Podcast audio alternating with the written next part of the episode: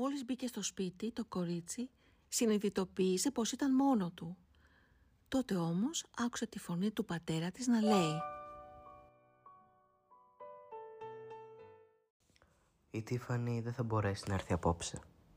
Πέρασε πρόσφατα μια κρίση πανικού και καταλαβαίνεις. Τι να κάνω με αυτό το κορίτσι; Είναι η πηγή του προβλήματος. Εξ αρχής το είχα πει στη μητέρα της να το ρίξει. Μα δεν μ' άκουσε. Το κορίτσι, ακούγοντας αυτά τα σκληρά λόγια του ίδιου της του πατέρα, ένιωσε σαν να της πίεσαν ένα γκάθι μέσα στη σάρκα, σαν να έχασε τον κόσμο κάτω από τα πόδια της, σαν να της βανδάλισαν τα συναισθήματα, την ψυχή και ολόκληρο το είναι της.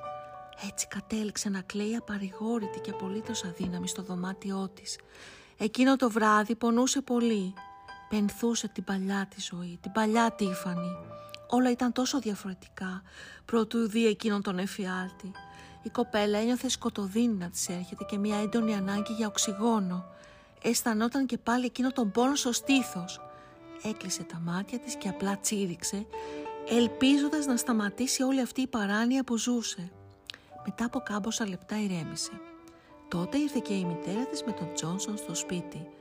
Η Τίφανη κλείδωσε καλά την πόρτα.